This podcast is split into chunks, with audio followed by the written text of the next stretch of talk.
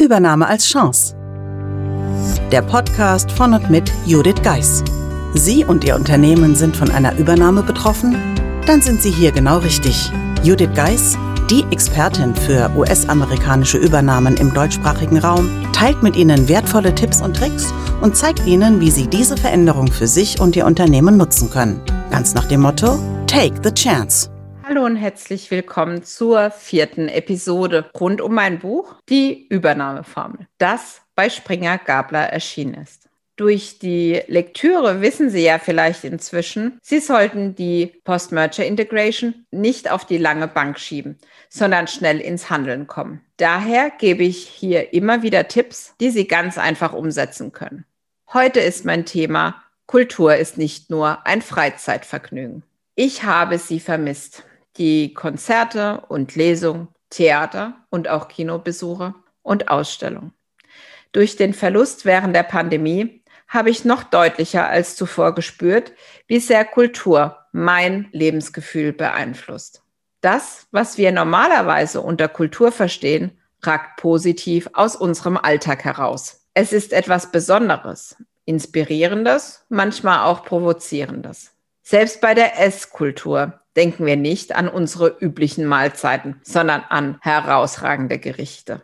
So, als wäre Kultur nur etwas für ganz besondere Zeiten und nicht Teil unseres ganz alltäglichen Lebens. Wundert es Sie da, dass wir uns mit einer Vorstellung von Unternehmenskultur so schwer tun? Was ist das eigentlich und warum ist sie nach einer US-amerikanischen Übernahme so wichtig? Ja, oft vielleicht sogar erfolgsentscheidend. Ganz einfach. Amerikaner ticken anders als wir.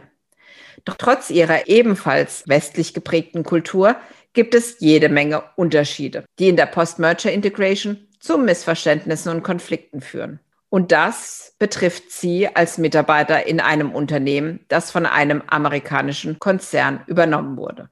Ihre neuen Kollegen in den USA gehen anders miteinander um als sie es aus ihrer Firma gewohnt sind. Sie mögen freundlich auftreten, doch sie sind von klaren Zielvorgaben getrieben. Das Erfüllen ihrer Vorgaben ist für sie ein Muss. Deshalb kann es beispielsweise zu Beginn der Post-Merger Integration vorkommen, dass Ihre neuen Kollegen Anfragen gleich an mehrere Mitarbeiter in Ihrem Unternehmen verschicken. Warum? Es ist Ihr Job, zuverlässig dafür zu sorgen, dass bestimmte Informationen zeitnah vorliegen. Ob damit mehrere Personen in Ihrem Unternehmen beschäftigt werden, ob das Vorgehen effizient ist, das ist nicht deren Problem. Es zählt alleine das Ergebnis. Deshalb lautet mein Tipp an Sie. Nehmen Sie es nicht persönlich. Benennen Sie stattdessen für Ihren Aufgabenbereich einen verbindlichen Ansprechpartner. Sorgen Sie dafür, dass die Anfragen über diese Person schnell beantwortet werden. Wer sich im Hintergrund um die Beantwortung kümmert, das bestimmen alleine Sie und Ihr Team. Betrachten wir ein weiteres Beispiel. In vielen US-amerikanischen Unternehmen gilt im Grundsatz better done than perfect. Passt das zum Anspruch an die Perfektion in Ihrer Abteilung? Und was wird bisher in Ihrem Unternehmen erwartet? Für viele Mitarbeiter und Führungskräfte in Deutschland ist es noch ein Problem, erstmal zu starten und dann bei Bedarf einfach nachzubessern. Fail fast lautet hingegen das Motto in den USA. Das bedeutet, es wird gehandelt, umgehend geschaut, ob es funktioniert und wenn es nicht funktioniert, wird es aufgegeben oder einfach verändert. Die erforderliche Qualität ergibt sich im Prozess, während wir versuchen, schon möglichst perfekt zu starten. Aus diesen verschiedenen Herangehensweisen können sich sehr unterschiedliche Vorstellungen darüber ergeben, wie viel Zeit für eine Aufgabe zur Verfügung stehen sollte. Sie merken, hier wird es einigen Zündstoff geben. Mein Tipp, überprüfen Sie Ihre eigene Messlatte. Wenn Termine knapp gesetzt sind, überlegen Sie, wie Sie schnell zu vertretbaren Ergebnissen gelangen. Denn in meiner Praxis hat sich gezeigt, es lohnt sich nur selten, Energie in das Aushandeln einer späteren Deadline zu investieren. Aber kommen wir zurück zu der Frage Kultur im Unternehmen. Was ist das eigentlich? Es ist genau das, was fast automatisch passiert und scheinbar so selbstverständlich ist. Die Art, wie wir denken, reden und handeln. Und weil sich Kultur in unserem Unternehmen über Jahre eingespielt hat, denken wir kaum noch darüber nach. Nach einer Übernahme haben Sie es nun aber mit Menschen zu tun, für die unsere Art fremd ist. Und für uns ist deren Handeln keineswegs immer logisch und nachvollziehbar. Sie ahnen es jetzt. Es treffen Welten aufeinander.